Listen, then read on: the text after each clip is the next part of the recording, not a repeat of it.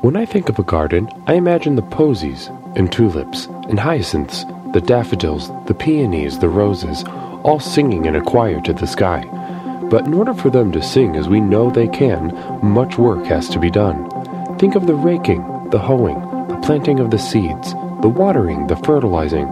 The list can get exhausting. So look outside the window today, listeners, because spring has sprung. And today, we're going to explore the work we need to do to make our gardens flower as they should, both literally and figuratively, on today's Explorations with Leslie Tanner. The music's still going. Why is it still going? Can we just shorten this later? I said everything that I needed to say. Do you want me to just keep talking? Um, gardening can be a fulfilling and important uh, exp- explorations with Leslie Tanner.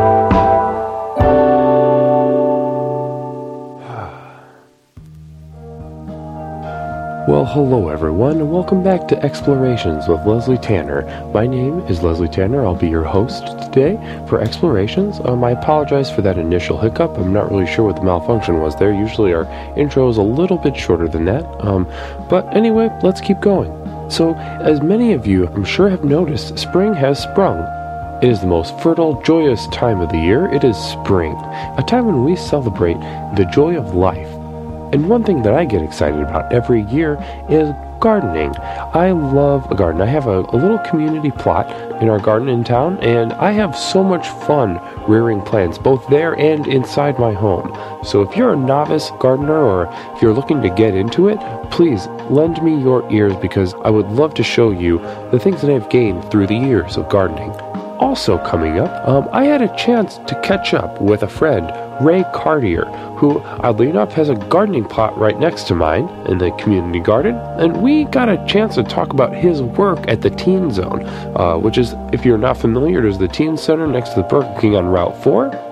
Um, he runs a thing called uh, Gay Reversion Camp or Gay Reversion Therapy. So he, he finds gay children and brings them back into the gay fold after they've uh, been forced to go to gay conversion camps. So he is doing extremely important work with our youth, uh, helping them love themselves. And I was lucky enough to sit down with him while at our garden, and we have an excerpt from that coming up a little bit later, and I'm very excited to share with you. But before we get to the fun stuff, there is a little bit of business to take care of.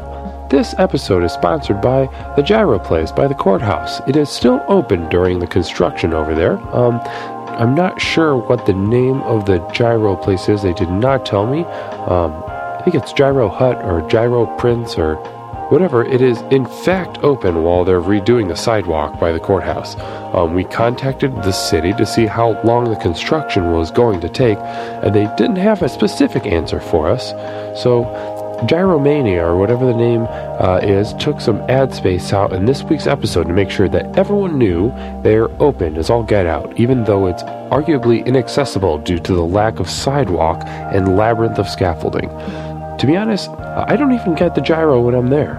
It's usually that's usually rib tips for me, or a pizza puff if I'm running errands and I just need to grab something quick. I don't think I don't know if I've ever had a gyro in my life. are, are they good? Uh, listeners, if you're out there and you have a strong opinion either way on gyros, uh, please go ahead and shoot me a letter or give me a call. So, is it worth the risk? Please give us a call here at the studio. So that takes care of that. Uh, so what's been going on with me lately? Hmm. Well, I was at the uh, at the mall last week and I picked up a new tape. Uh, it's just bird sounds. I've been listening to it at home. That's been pretty nice. Brings a little bit of the outside in, is what I like about it. Sometimes going outside isn't an option, or when winter comes, it'd be nice to have bird sounds to listen to because there's none outside during the winter. So that might brighten up the winter months coming up in another nine months or so. Um, but sometimes I copy the bird sounds just to see if I can do it. I'm not I'm not very good. I'm no ornithologist or bird call expert, but um, I have been working on the sparrow. The sparrow is actually it's the most common bird. I'm sure you see it around. It's very small and brown, and it is the the ferret of the bird world. If you have heard that saying, um, and I believe it to be true, they are they're fun and they smell a little weird when you get close to them. But uh, anyway, it goes like a little.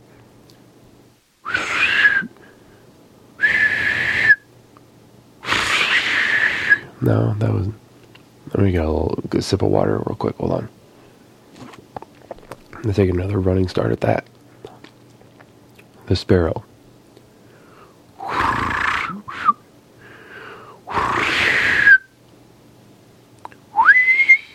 Oh, that was almost it. Hmm. Well, I guess got a little bit of work to do on that, but uh, yeah, if you see a, a tape like that laying around where you can bring the outside in, especially at a different time of the year, it can be really nurturing and yeah, that's about that was that was about it for me this week. Um, so I would like to show you an excerpt of a conversation I had with my friend Ray Cartier. Again, his garden plot is right next to mine and gave us an excellent opportunity to catch up and talk about his work at the Teen Zone. So without further ado, here let's punch right in. So, uh, Ray, it's wonderful to have you on the show. It's wonderful to be here. Uh, do- mm, not gonna say it. Oh, it's okay. Not gonna say it. It's okay. It's. I think it's going to take a little bit of time for everyone to get used to that. Uh, apparently, the problem was that you you can't just call yourself doctor. I did. I do not have a PhD or whatever else that allows you to legally call yourself a doctor. Well, maybe I'll just call you Doc. How about that? oh, please don't. Actually, I think that's probably going to be a problem. Um, but anyway, Ray is a, is a gardening fanatic. Let's just start there. Mm-hmm. Ray, I love to watch things grow. I love to watch things blossom. absolutely.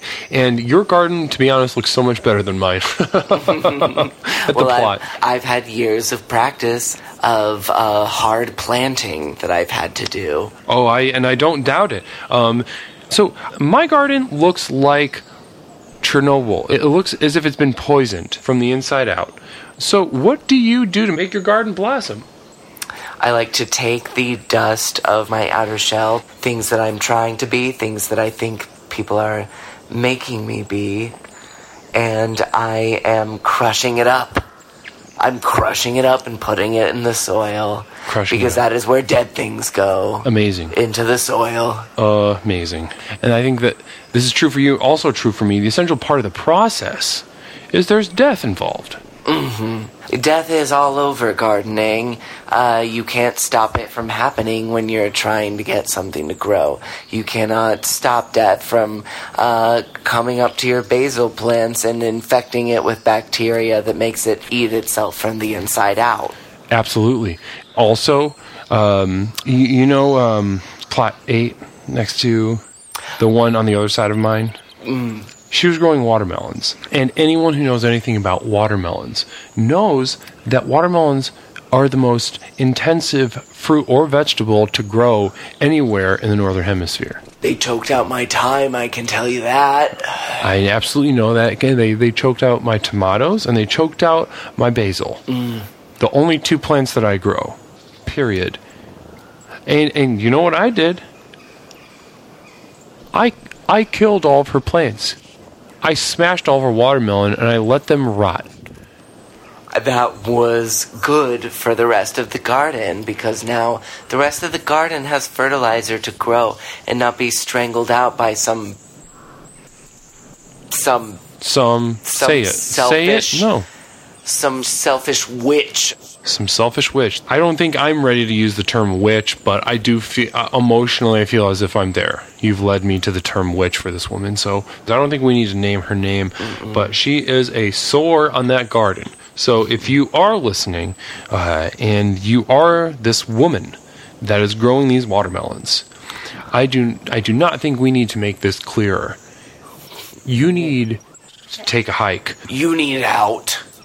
You need you out. need out. Okay, so wow, it was great to hear some insight from your gardening. So you you are a teen coordinator. You're the teen uh, teen coordinator at the Teen Zone, right? I run the youth program at the Teen Zone. wow, okay, that's amazing work that you're doing. Oh, Taking thank you. uh, uh, establishing the value of our local teens. So, Ray, what what importance do the teenage years have, and what what importance have they had to you? Well, they're very important years. There is something very explosive happening, and a lot of people are coming into themselves. Um, the specific example with my early teen years was that I was beginning to realize that I was attracted to other men. However, I was brought up in a place where that was not necessarily how my desire was supposed to be shaped, and uh, so my desire was redirected. Now, enlighten our listeners. What do you mean by redirection? Um, I was a participant in a gay conversion camp. Mm. Yes, I was uh, taken to a camp uh, in the beginning of winter. I remember there being frost, and uh, I was taken in, and I was converted into a straight person. And when I came out, uh, there were flowers blooming. Wow. So let's take a magnifying glass to that little image. Uh, you went in and there was frost on the ground. You came out, there were flowers blooming. So, how long would you say you were in this camp? I would guess about six, seven months. Six, seven months. Mm-hmm. What were some of the uh, What were some of the activities that went on in there to turn you into a straight person? Uh, we would sit around in circles mostly and say things like, I affirm you as my loyal male partner. Uh, and things like, you are my platonic friend. Wow. Um, so, next couple years, you identified as straight, but the story doesn't end there, does it? It doesn't. Uh, things were a little complicated. I um, I entered uh, high school. I started to realize that my desire was not so changed from the time I went in. I realized that I wanted to. Uh, let's just say I um. I, I know this is AM radio. It's so can't Go ahead. Go ahead. Much more, If it's true, it's blue. I just wanted to uh, see what was going on uh, in that locker room, and I knew that I actually wanted to be gay. So you, at this point, you're 14, 15, 16 years old, and you're realizing you are not straight, you want to be gay. But, and I remember this from our conversation, that you didn't necessarily have anyone to give you the tools through which to become gay again. Uh, no, I felt alone. I found myself praying night after night, like, God, make me gay. Take this affliction of straightness away from me. I would like to take our focus back to the phrase, God, make me gay. God, make me gay. That was what it was all about. What did you do? You're at the bottom of a mountain. How are you going to climb that mountain? I'm sure you were asking yourself. I, uh, you know, I was reading all these articles that were saying, take all that hate and rage and replace it with love. And uh, that's where I sprung on the image of the garden, only it wasn't necessarily love that I thought I should be planting. If rage was there, why not replace it with even more rage at what had been done to me? Uh, why not uh, push it down deeper so that it could grow and protect me from all of the uh, original fear and anger and rage and hate that I had put in there to begin with? Wow. So, Ray, tell me, what did you do with that fire then? Um, I redirected it towards myself, but with the purposes of my original desires. You know, uh, when I went into conversion therapy, they told me things like, oh, you don't know what you want. You want to be strong. You want to be masculine. And I told myself, no, I want to be soft. I want to be gentle. But I told it to myself uh, from a place of rage and anger. I told myself, like, you want to be soft and gentle. and I would find myself carrying myself a little bit lighter, more delicate. I would tell myself, um, "You want to listen to more Sia," and I would find myself uh, hitting the high notes to Chandelier. Wow. The high notes to Chandelier? Exactly. Yeah. You got all the way up there? You should hear me at Teen Zone Karaoke. Oh my gosh, I've been meaning to come to Teen Zone Karaoke. Sunday nights, 8 Sunday o'clock. nights? Okay, Sunday nights, good. 8 o'clock. Shameless self plug. So, uh, I've read about one and a half books in total about Buddhism, and from my understanding of Buddhism, they believe that that rage comes from a dragon, and that if you don't feed the dragon, the dragon starves to death, and that's how you should treat those feelings. So, what you're saying is kind of like a counterpoint. yes, um, I think the Buddhists walk away from their fears. I think they are afraid of the dragon. They walk away from the dragon. They are cowards. Coward. Pathetic, really. Uh, just a, a weak-willed bunch of people. Uh, Like a- children. It reminds me of children, to be honest. Like gaunt, pale children looking for their mothers but unable to find her. They could barely lift a stone from the ground. That's how afraid they are of reality. And then they claim that they aren't lifting the stone off the ground because they don't need to. They are, oh, how majestic of you without your needs. But, you know, uh, needlessness is a need in and of itself. So why don't you go cry under a tree and then present yourself with your own mindfulness, you pussy? Exactly. No, I think it's exactly right. I, I think that you arrived right on it. Go cry under a tree, you pussy. Uh, so, I, I, but I didn't mean to derail I'm.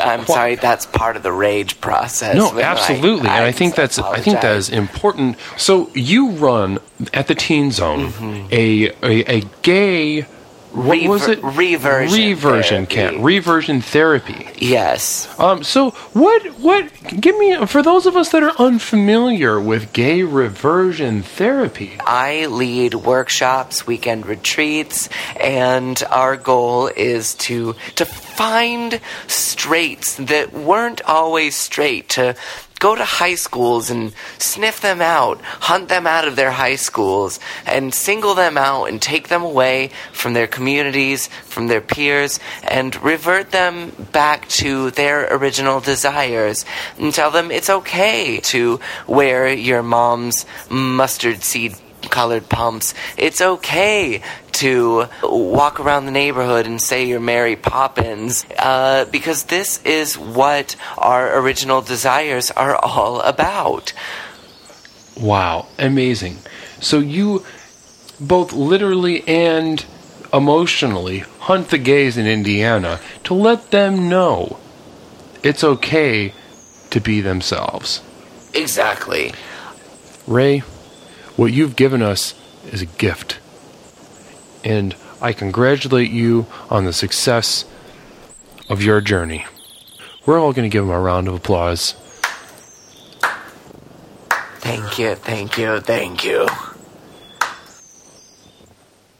Uh, so thank you again, Ray, for setting the time aside to share your journey and share your work with us. I'm sure we'll be hearing from Ray again on Explorations because what a unique individual. So, let's get into it. Gardening. It's springtime. And what better time to think about life, fertility, creation? And gardening itself, wow, the process of guiding and facilitating life itself. You give life to a being, and all the while it gives life to you, doesn't it? you plant the seeds and they sprout, but as they sprout, they not only give you oxygen, but also purpose, connection with another life form, and even aesthetic beauty. What an amazing process this is to be a part of. So, if you have a garden or are thinking about starting one this spring, I'm going to share with you some tips and tricks that I've accumulated along my journey. I personally have never successfully reared a plant into life past a couple of weeks, but I do not think that is important. Listen with a grain of salt, as my listeners always do, to what I'm about to share with you, and see if there isn't a helpful hint that you might be able to pick up about gardening, not only your plants, but also your mind. So, first, plant the seed. At this point, I'm excited about possibility, and that excitement is fuel in my tank. When you think about where you're coming from, death and failure, and exactly where you're heading, also death and failure, the searing bravery to fly in the face of this is nothing short of amazing. So at this point, it's important to concentrate on getting pumped up. Play some music from a dance club, do some affirmations in the mirror, wear a sexy outfit around the house. You're in control of your destiny. You are the captain of your own ship. This is the state of mind one should be in when creating life in a moment divorced from the shackles of the past and absolute inevitability of the future. Secondly, this plant now depends on you entirely. Its very survival a delicate egg in your hands at all times. Just as delicate, however, is the tightrope you now walk from becoming a version of yourself that you despise. You must adopt a rigid, brutal focus and discipline. Did you sleep in later than normal? The plant's water cycle must be maintained. Did you filter the water? Are you sure that this strand of plant can handle unfiltered tap water? Did you adequately clean the pot before you filled it with soil to rid it from plant diseases? Have you been thinking about those plant diseases enough? Make a list of things for you to watch out for, and when that list is full, make another. Make lists within your lists. Create a system to organize your sublists. At this point, it is critical to indulge this muscle in your mind. Both your future and the future of your plant is at stake. So, under the third stage, take breaks.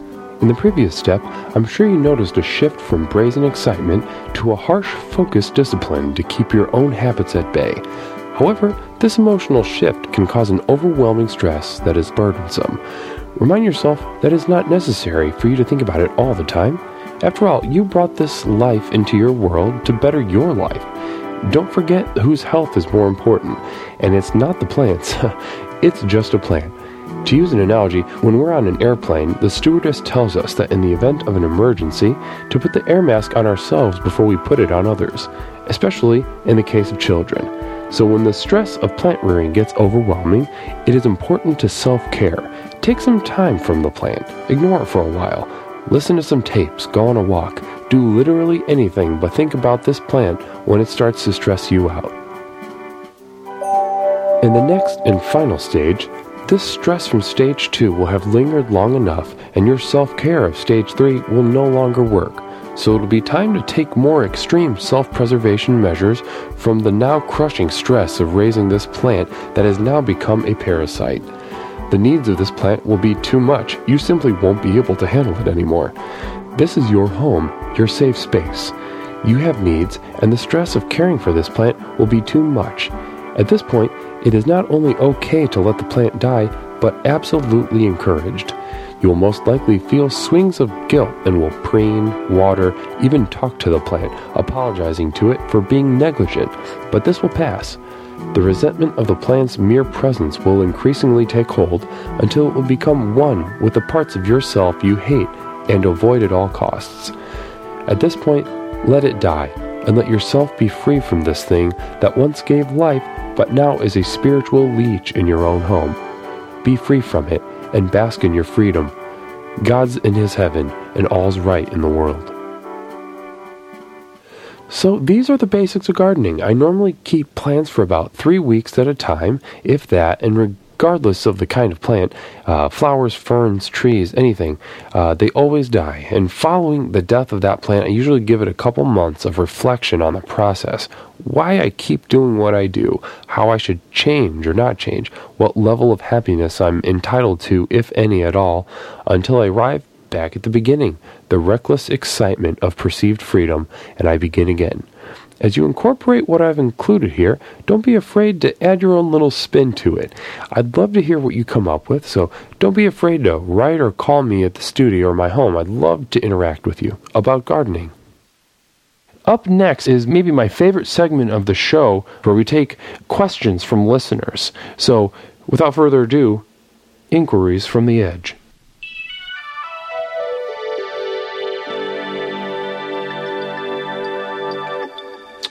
Okay, this is from Ramsey G from Philadelphia, Pennsylvania. Ramsey, thanks for listening to the show. Appreciate it. Hi, Dr. Tanner. Once again, Ramsey, please do not refer to me as doctor. I'm you are putting me at a legal risk every single time you do this. Just Leslie is fine. Um, hi, I'm just going to say Leslie Tanner. I'm nervous about vocalizing these feelings I have, but I feel that it's important to get off my chest. My wife had our baby this last year, and the thing is, I hate it. I hate it with a fiery passion. I can't stand its crying, whining, or any noises that come out of its body, which has no consideration for anything other than its own selfish, brainless desires. I hate that I have to care for this thing every night when I come from work and even when I'm supposed to be sleeping. I told my wife I hated the baby, and she won't look at me the same anymore. I feel terrible, but I don't think I'm in the wrong. What do I do? Wow, Ramsey, thank you so much for the bravery in writing into the show. Ramsey, this might not be helpful, but I absolutely agree with you. I absolutely agree.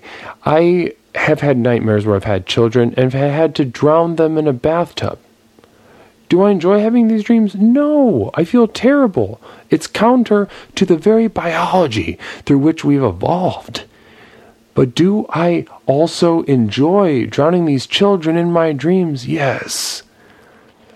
It's because it's not just about extinguishing a life, it's reclaiming something that is mine. It's reclaiming my will. It's reclaiming my future. It's reclaiming Leslie. So I want you to think about this as you have further conversations with your wife. Um, I want you to think about what do you want? What does Ramsey's future look like? Does Ramsey's future look like he's changing poop diapers and teaching this little effing thing how to drive? You are in the driver's seat right now, Ramsey, and I think you should remind yourself you're the only person that is in the driver's seat. I want you to play an exercise, Ramsey. I want you to do a guided relaxation. If you need me to send you one on tape, I will absolutely be happy to do that. So I want you to relax and put yourself in a room, the consequence free room, with your child. What do you do? What are your desires? And you are the only person who makes that call. And if you are not your desires, what are you, Ramsey? What are you? So hopefully we gave you something to work with, Ramsey G from Philadelphia, Pennsylvania. I, I, if you need any further guidance, please go ahead and write me at the show. Call me up at the studio or my home, um, and I'd be happy to further assist you. If I need to come out there, uh, you if you fly me out, I will. Uh, I will visit. So that about does it for explorations this week. Uh, I'd like to thank again Ray Cartier for sharing his journey with us. Um, and just a little bit of homework to take home. I want you to think about your favorite soda. Uh, just think about your favorite soda every day. Think about drinking it, but don't drink it. Just as an exercise. Normally, I know you'd like to drink your soda, but don't drink it and see what comes up. Do you see pictures of the future, the past? What do each of those look like, and what does that mean uh, for your libido? Uh, so, thank you so much. This has been Explorations with Leslie Tanner.